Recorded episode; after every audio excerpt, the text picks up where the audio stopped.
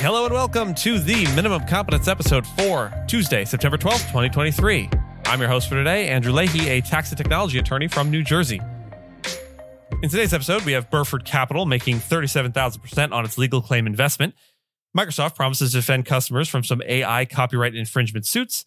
Conservatives hope the CFPB gets gutted by SCOTUS, and Column Tuesday, where I look at policy revamps for energy credits for low-income households. Let's always remember the seed of patience begets the fruit of perseverance, and the pollen of legal news begets today's legal news.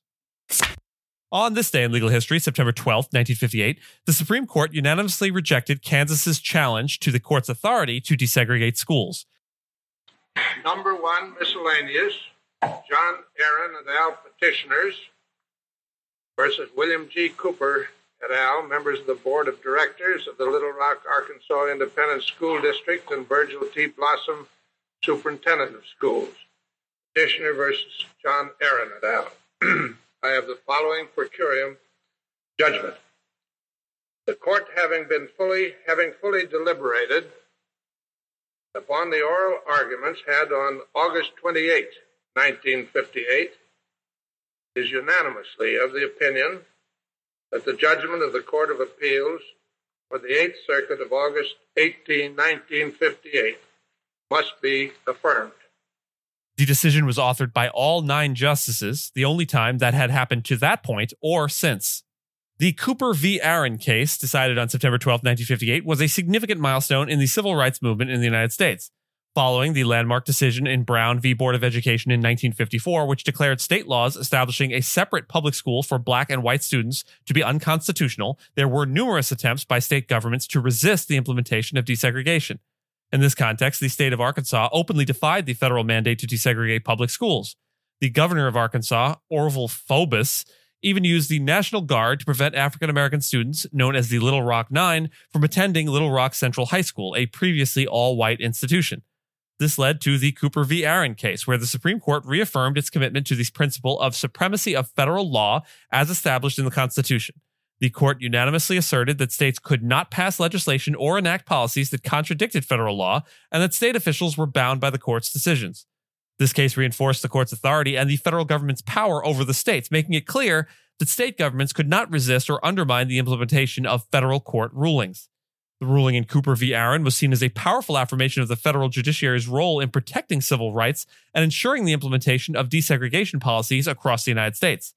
It underscored the Supreme Court's commitment to upholding the principles of justice and equality as enshrined in the Constitution, if only in that one facet, in that one moment. Burford Capital stands to gain a substantial return of over 37,000% on its initial investment, potentially receiving around $6.2 billion from a $16 billion award ordered by a U.S. judge against Argentina pertaining to the 2012 seizure of oil company YPFSA. However, Argentina has vowed to appeal this decision, terming it as unprecedented and erroneous, which might delay or even prevent the payment.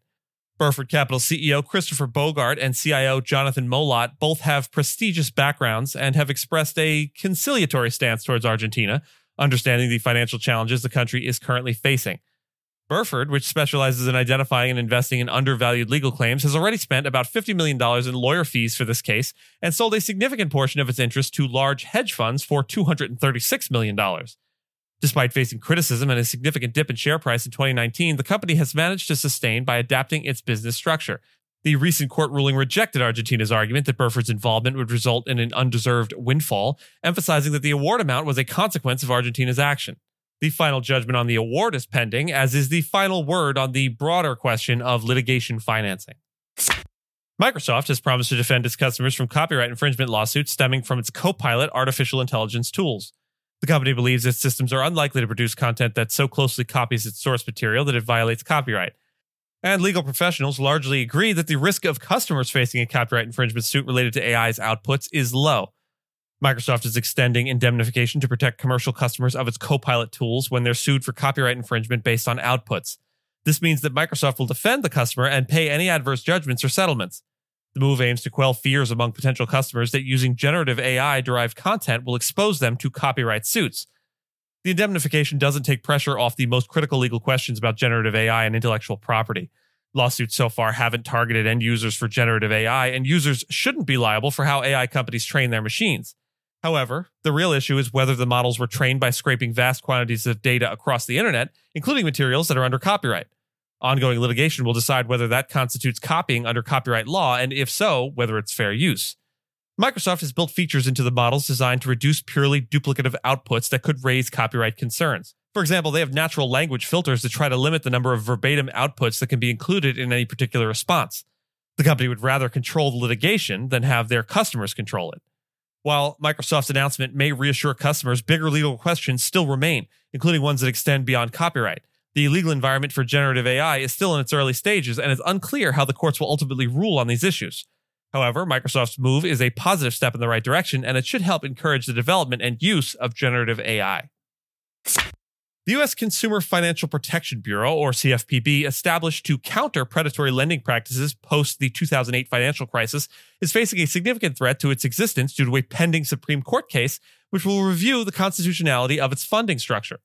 This case is instigated by two trade groups representing the payday loan industry and is set to be heard on October 3rd, with a ruling anticipated by end of June. The challenge hinges on the fact that the agency is funded through the Federal Reserve, not congressional appropriations, potentially violating the Constitution's Appropriations Clause. Throughout its existence from 2012 to 2022, the CFPB has initiated over 300 enforcement actions, recovering approximately $16 billion for American consumers. However, the agency has been criticized by conservatives and pro-business groups for fostering an administrative state with excessive regulations and perceived abuses of power. They have long sought to dismantle the CFPB, asserting it imposes undue burdens on financial institutions. The Biden administration has contested a lower court ruling that sided with the challengers, emphasizing the potential repercussions if the CFPB's existing rules and protections are invalidated. Consumer advocacy groups warn that this could expose consumers to deceptive and exploitative practices from lenders and debt collectors. They underscore the potential for market disruption and a recurrence of issues that necessitated the CFPB's inception to begin with. The instant case, initiated in 2018, primarily targets a 2017 CFPB rule that aimed to limit unfair and abusive actions by certain high-interest lenders. Former critics of the agency, including Mick Mulvaney and over 130 Republican lawmakers, have joined in urging the Supreme Court to dismantle the CFPB. They maintain that the agency, since its creation in 2010, has lacked transparency and demonstrated potential for abuse. The Supreme Court's verdict could potentially influence the funding and structure of other federal agencies with similar financial arrangements. And look over there in the shadows. When you stare into the darkness, my column stares into you. In my column this week, I discussed the forthcoming Low-Income Communities Bonus Credit Initiative by the IRS, which aims to incentivize clean energy investments in low-income and tribal communities. I emphasized that the focus should be on creating the most efficient strategies for generating renewable energy, rather than merely situating clean energy facilities in these communities. I thus advocate for centralization of Category 4 facilities, which are designed to economically benefit underserved communities, regardless of their geographical location. I also highlight the current administrative hurdles associated with applying for similar programs, suggesting that the process needs to be streamlined to avoid favoring applicants with more substantial financial and administrative resources. I then propose a collaborative approach involving various stakeholders, including state and local governments, the private sector, and community leaders, to develop guidelines that best meet the needs of individual communities. Furthermore, I encourage the fostering of public-private partnerships and community engagement to ensure the success of these projects. I would caution against making assumptions about the motivations of low-income communities and stress the importance of engaging with these communities to understand their needs and motivations better. And with that, I thank you so much for listening to Minimum Competence, your daily news podcast for lawyers. If you're looking for more than Minimum Competence, links to further reading on all the topics touched on today are in the show notes. If you have any questions or story suggestions, you can find us on Mastodon on the esq.social instance. I'm at Andrew, and my co-host Gina is at Gina.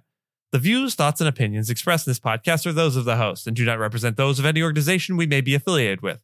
Nothing here should be construed as legal advice because, my goodness, what could you possibly construe as legal advice? Reviews go a long way towards helping new listeners to find our show. If you have a moment and can leave a rating or review on your podcast player, we'd appreciate it. And if you know someone that might be interested in the story we cover, consider sending them the episode. Minimum Competence is available at minimumcomp.com and wherever you get your finely crafted podcasts. If you haven't checked out the website in a while, give it a look. There are complete transcripts and resources for each episode and its corresponding segments, as well as an opportunity to receive new episodes in email newsletter form. All of the links to stories we cover will also be available on links.esq.social, which is our link aggregator in the Fediverse. We'll see you back here tomorrow, and remember, a heart open to learning is a fortress against ignorance, and in the garden of life, Kindness is the most fragrant bloom. Righty-tighty, lefty-loosey.